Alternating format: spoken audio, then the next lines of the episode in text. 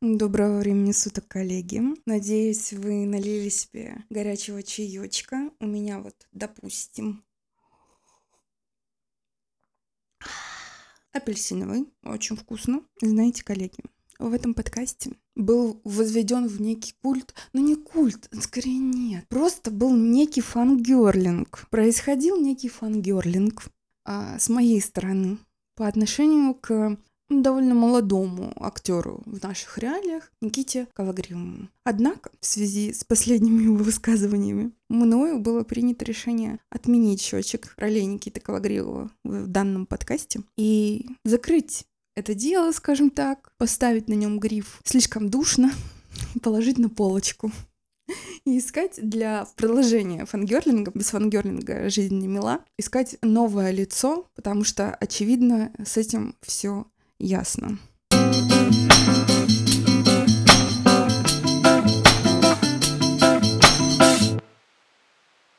Меня зовут Поля Руденко, я сценаристка. Вы слушаете «Это все уже было» подкаст о кризисе идей в культуре и лично у меня. Сегодня поговорим про эту ситуацию, и поговорим про культурный пессимизм в целом, почему это душная духота, как связан с этим мой подкаст, и почему хочется перестать душнить, хотя бы ненадолго. Начнем с того, что я хочу поблагодарить всех, кто слушает подкаст, поделиться с вами таким приколом. По статистике хостинга, на котором размещается мой подкаст, меня слушают в основном в USA. Hello. На английском переходить ходить не будем, но надеюсь, что это не боты, что действительно вдруг мой подкаст очень интересен американским слушателям. Мы передаем вам свой клюквенно-медвеже-балалаечный привет.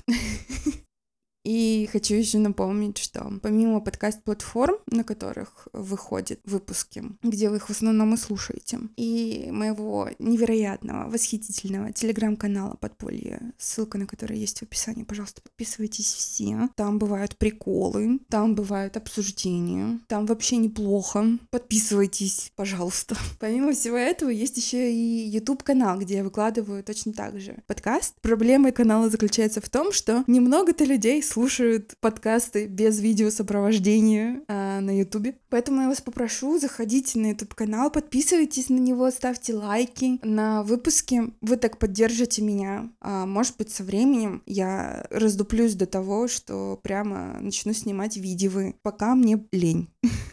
Кстати, о лени. Тут этот ваш январь, начало января супер ленивое, конечно. Все вокруг ленивые. И такой вайб вареный, как колбаски из оливье. И такое вот настроение, конечно, настолько, что я долго не могла сесть записывать. Вообще, история записи подкаста у меня была такая, я уже рассказывала в прошлых эпизодах, расскажу еще раз, ничего страшного. Я записывала первые четыре выпуска пулом, то есть за два дня я все записала, а потом монтировала по мере времени. Стало понятно, что, конечно, истории двоились, троились. Я, по сути, говорила плюс-минус одно и то же.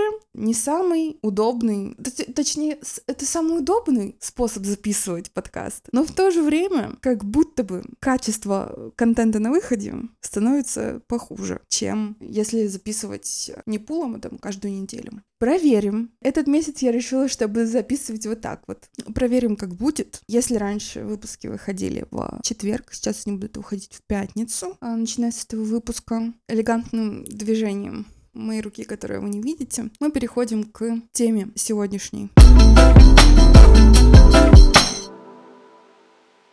Общая тема подкаста «Это все уже было» в некотором роде связана с культурным пессимизмом. Отсутствие идеи культурный вот этот пессимизм, точнее, один из видов культурного пессимизма, такой как в целом упадок цивилизации, они взаимосвязаны в некотором роде. Но проблема культурного пессимизма в постоянном расшаривании этой идеи, все плохо и чем дальше, тем хуже, оно неминуемо ведет каждого, кто этим занимается, к роли бабки на лавочке, которая целыми днями смотрит на все вокруг и говорит, а, наркоман идет, а, проститутка. А раньше было как хорошо при царе Горохе в бабку такую превращаться не хочется. Я еще слишком молода для этого. Поняла я это как раз благодаря последним высказываниям Никиты Калагриева. Так вышло, что и я, и Никита, мы родились в один год. То есть мы с ним физически 30-летние люди.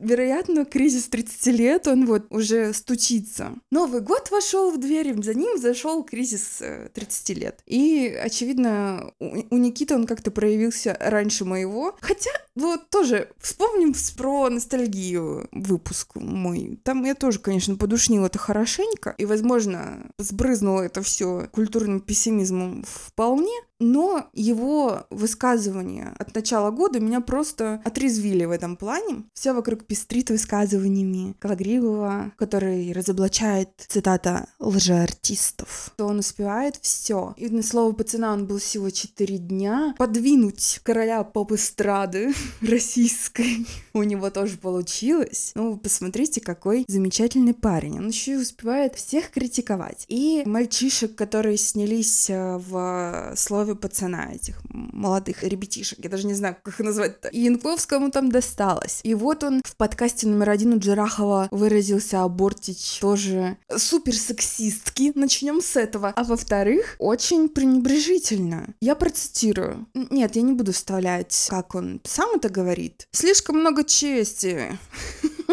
Итак, э, цитата про Бортич. Меня всегда спрашивают, можно ли без образования. Это то же самое, что выйти замуж за мужчину и не любить его. Типа хотят прийти как Бортич. Бортич — это симпатичная девушка, не забывайте, дорогие артисты. Как говорил один старый дядька, лучше начинать с лакеев и заканчивать королями, чем наоборот.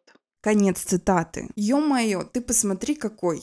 Ну, Вопрос образования, он, кстати, интересный. Я раньше тоже искренне считала, что если у человека нет образования в творческой профессии, он ей как-то, ну, не то чтобы не может заниматься, но это сразу видно, это сразу ощущается, есть что-то в этом такое, вот ну, какое-то дилетантство, да. Но говоря о кино, мне кажется, что киношные профессии — это профессии ремесла. Чтобы делать хорошо свою работу, как будто бы нужно сначала некое количество часов провести над оттачиванием навыка. Я не скажу, что Бортич плохо играет. У меня к ней вообще нормальное отношение. Ну да, без актерского образования. Но она тоже работала над актерским ремеслом, скорее всего. Ну просто так ее бы никто никуда не взял. Несмотря на то, что она симпатичная девушка. Не в этом дело. Есть 3 миллиона симпатичных женщин. Вон, зайдите в любой московский бар, и вы увидите их огромное количество. Но не только благодаря этому становится становятся артистами.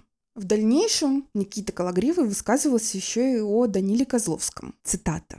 «Вот Духлес. Сложно играть. На мужика надень костюм тройку, посади его в Роллс-Ройс. Скажи ему разговаривать вот таким голосом, шепчет. Немного пафоса добавь. Зритель должен понять, что это все очень серьезно. А все делается секундно и моментально. Я разобью тысячу таких лжеартистов. Вы меня, конечно, извините, но не Никите Калагривому что-то говорите Даниле Козловском. Э, там, где э, Никита Калагривый еще ссался в пеленке, Данила Козловский уже работал в кино.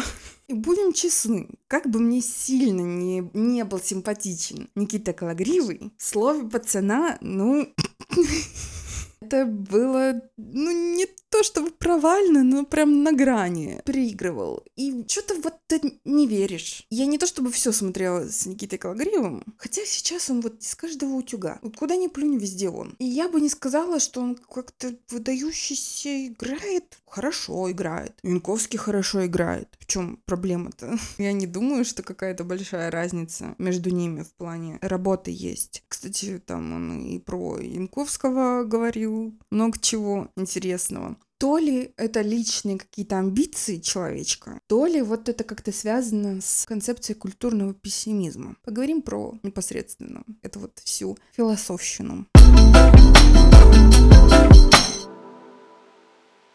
Я довольно часто слышу от многих людей, что типа вот, чем дальше снимают что-то, тем все хуже и хуже и хуже. Хотя объективно российское кино за последние 10 лет просто какой-то невероятный прорыв совершило. 10, может, чуть больше, но в любом случае. Если вспомнить сериалы, которые в середине 2000-х выходили, ну это «Небо и земля», конечно. Во-первых, много оригинальных проектов. То, что не оригинально, очень хорошо стало адаптироваться. Ладно, сейчас я ушла в защиту защиту, короче, расскажу про культурный пессимизм. Идея не нова. Еще там античные философы говорили про то, что, ну, знаете, вот есть культура, есть природа, да? Природа, она natural, естественная. немножко английского вплела. А культура — это искусственно созданная. И противопоставляя культуру и природу, они приходили к тому, что, ну знаете, нужно жить вот по природе человеческой. Вот у античных философов такая была история. Потом где-то в Средневековье появилась вот эта вот религиозная христианская мораль, что природа, она от Бога, а человек, он тоже от Бога, вот мы должны жить по естественным законам. В Ренессанс тоже немножко отступило это, и потом философы просвещения такие тоже. Вот это ваша культура, она расхолаживает. Человек должен жить по своему естеству. Не придумывать вот эти вот искусственные надстройки, а жить согласно своей природе. Вот. Таким образом концепция была выведена. Противопоставление культуры и природы. Есть немножко другая ветка. Платон про это высказывался, что усложнение культуры — запущенный процесс самоуничтожения этой культуры. И мы, как люди, должны помешать этому процессу. То есть тех, кто культуру усложняет и надстраивает, нужно изгнать. Про изгнание поэтов он высказывался, Платон. Еще лучше ввести государственную цензуру, чтобы, ну знаете, все было в порядочке, чтобы все было по полочкам, ходить строем, вот это все. То есть усложнение культуры связывалось с тем, что если культуру не то чтобы упростить, а разложить по полочкам, разложить по составляющим, тогда вот мы будем жить в идеальном обществе, в идеальном мире, где все хорошо, где все как нужно, тогда нас вот это вот усложнение и надстройка не приведет к уничтожению, полному разбазариванию культуры. Это все в концепции пессимистичного взгляда на то, что дальше становится хуже. Как современные философы на это смотрят? Конечно же, современные философы не были бы современными философами, если бы не обвинили во всем проклятый капитализм, в том, что из-за этого проклятого капитализма цивилизация приходит в упадок, соответственно, отрицается прогресс в культуре и в дальнейшем неминуемая гибель Сначала культуры, потом все человечество и общество, и вообще все плохо. Чем дальше, тем хуже. Мы все умрем. Такая вот концепция.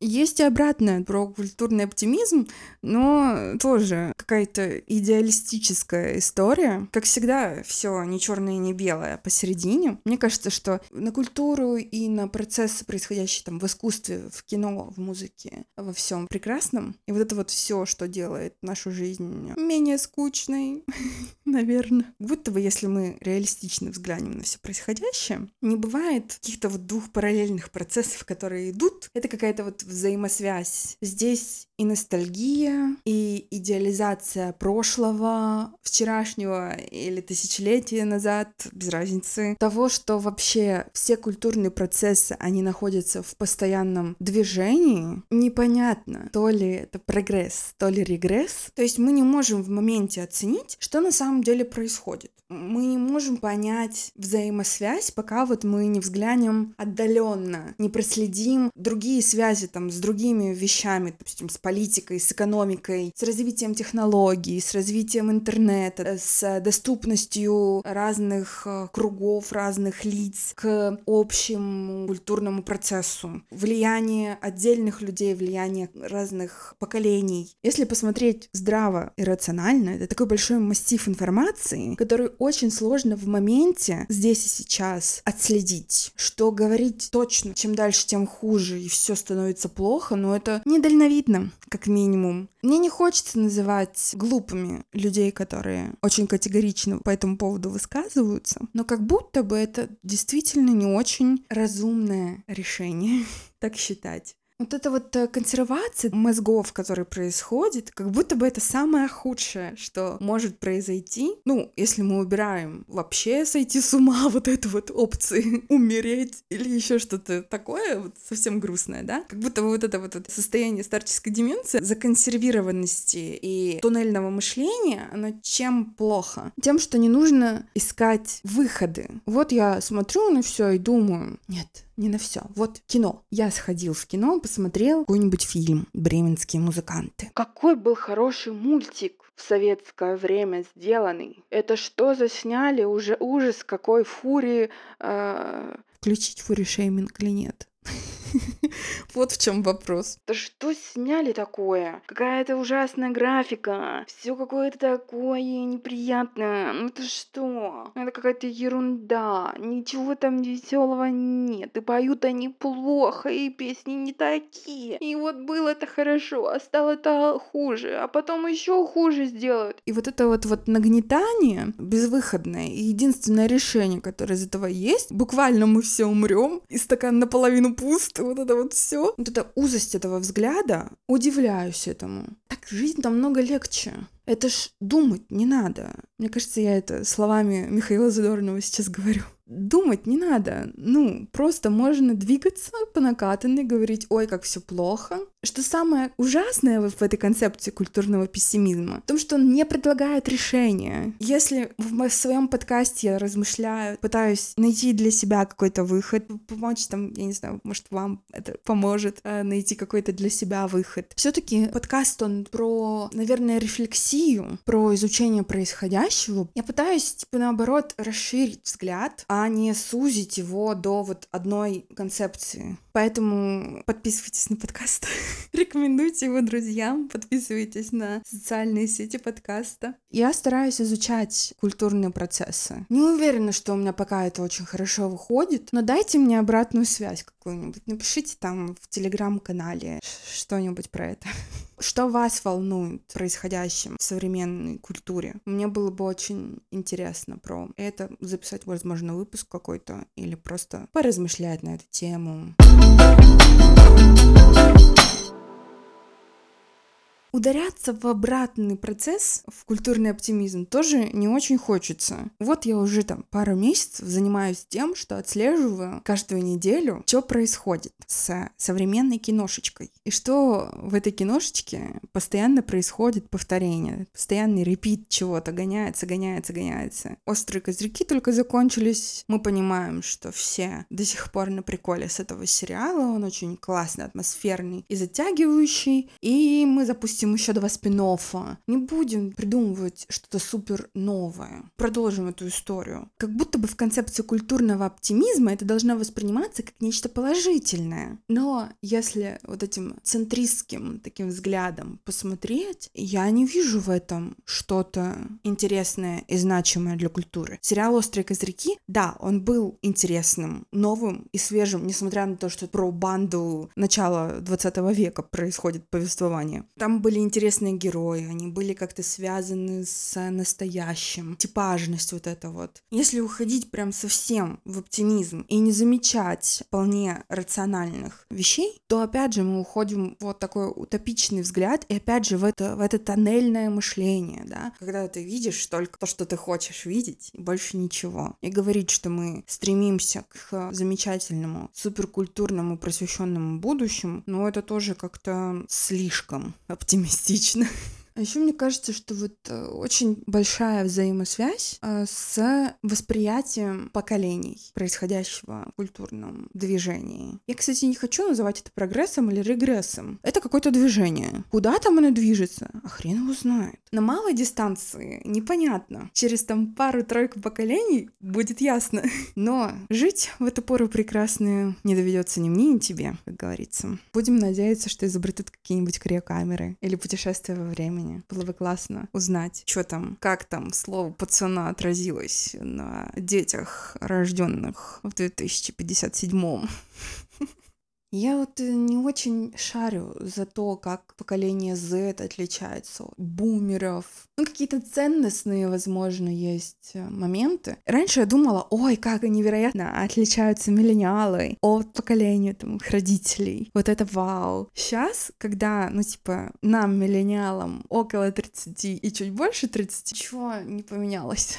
Все эти люди в ипотеках, все те, кто еще пять лет назад говорили, ну какая ипотека, ну это не выгодно брать ипотеку. Сейчас с ипотекой рожают детей и живут припеваючи. Возможно, есть какое-то ценностное различие. Может быть, мы менее привязаны к вещам, как наши родители. Но в то же время мы слишком распаляемся, и поэтому мы не профессионалы ни в чем. У нас очень много увлечений, у нас очень много времени на это увлечение, на эти, и мы можем себе позволить изучать многое, но в то же время не углубляться совсем в какую-то одну тему. У поколения Z. Ну, я работала с э, ребятами, с учениками своими, и я бы не сказала, что они как-то отличаются от других детей. от моего поколения, то, как я помню себя и своих там одноклассников и ровесников, такие же дети. Может быть, у них больше проблем с концентрацией внимания. Да, они хотят, может быть, там, заниматься всем подряд, им очень сложно выбрать. Как будто бы и у миллениалов такая история была. Опять же, маленькая дистанция, мы еще не совсем понимаем. То, что нам раньше казалось про миллениалов, что они там меньше рожают, меньше покупают недвижимости, оказалось на самом деле более поздним взрослением. Есть такое подозрение. И тут э, в культурном процессе примерно такая же история. То есть мы еще не знаем, как отразится на культурном процессе появление стриминговых платформ и музыкальных стримингов. Еще это непонятно. Может быть, это переходный процесс, не совсем какая-то конечная остановка. Смотреть в точке, в которой мы находимся, на культурные процессы даже не такого далекого прошлого, человеческая жизнь такая маленькая, что те культурные процессы, которые были заданы, они еще не завершились. Мы еще не можем из них сделать вывода какого-то однозначного, пролонгированного. Те же 80-е еще не прошли вот эту проверку временем. Они еще не были отностальгированы полностью. Они еще там в каких-то моментах не завершились. Какие-то социальные процессы не до конца завершились. Это такой большой объем, такой большой пласт всего и такое взаимовлияние, что очень сложно оценить его. Ну, то есть мы можем сделать какие-то промежуточные выводы, но говорить о том, что чем дальше, тем хуже все становится. Если бы так и было, извините, но Никита Калагривый никогда бы не попал в кино. Если бы все было так, если бы было меньше ротации, которая сейчас огромная. Сейчас мы можем очень быстро перемещаться, мы можем очень быстро взаимодействовать, мы можем отправить свои пробы по интернетам и завтра получить ответ и получить контракт. Там, где наша культура, кино и вообще все общество делает шаг вперед, в каком-то другом моменте оно делает шаг назад. И вот эта вот дихотомия такая, одновременное движение вперед и стремление назад, постоянно не хватает концепции середины, концепции противовесов. Вроде как происходит одновременное развитие, да, культуры. Культура усложняется, новое внедрение технологий, какие-то интересные заигрывания с нейросетями, этими, с дипфейками, да, очень круто. Но в то же время откат вот к этому natural, опять же, касаясь дипфейков. Первое, что с ними начали делать, это приделывать лица каких-то людей известных к моделям эротического жанра. В область морали, там, нравов, культура не очень сильно движется вперед. Культура не как э, искусство, а культура как общественная, наверное. Наверное, этот подкаст очень маленький получился. Очень длинные январские выходные я забыла, как разговаривать. При том, что я человек не пьющий вообще. Ну, но разговаривать все равно разучилась немножко. Да, бывает со всеми. Прошу понять и простить, поставить этому эпизоду лайк. А еще прошу вас высказать свое мнение в моем телеграм-канале. Ссылочка в описании. Я буду ждать очень сильно. Опять что-то шуршит, ё-моё. Короче, друзья, происходит какое-то шуршание. По-моему, это повод закончить. Шуршание закончилось тоже. Ладно, обнимаю вас. Хорошей вам недели и выходных. Спасибо за то, что послушали этот эпизод. Все, пока.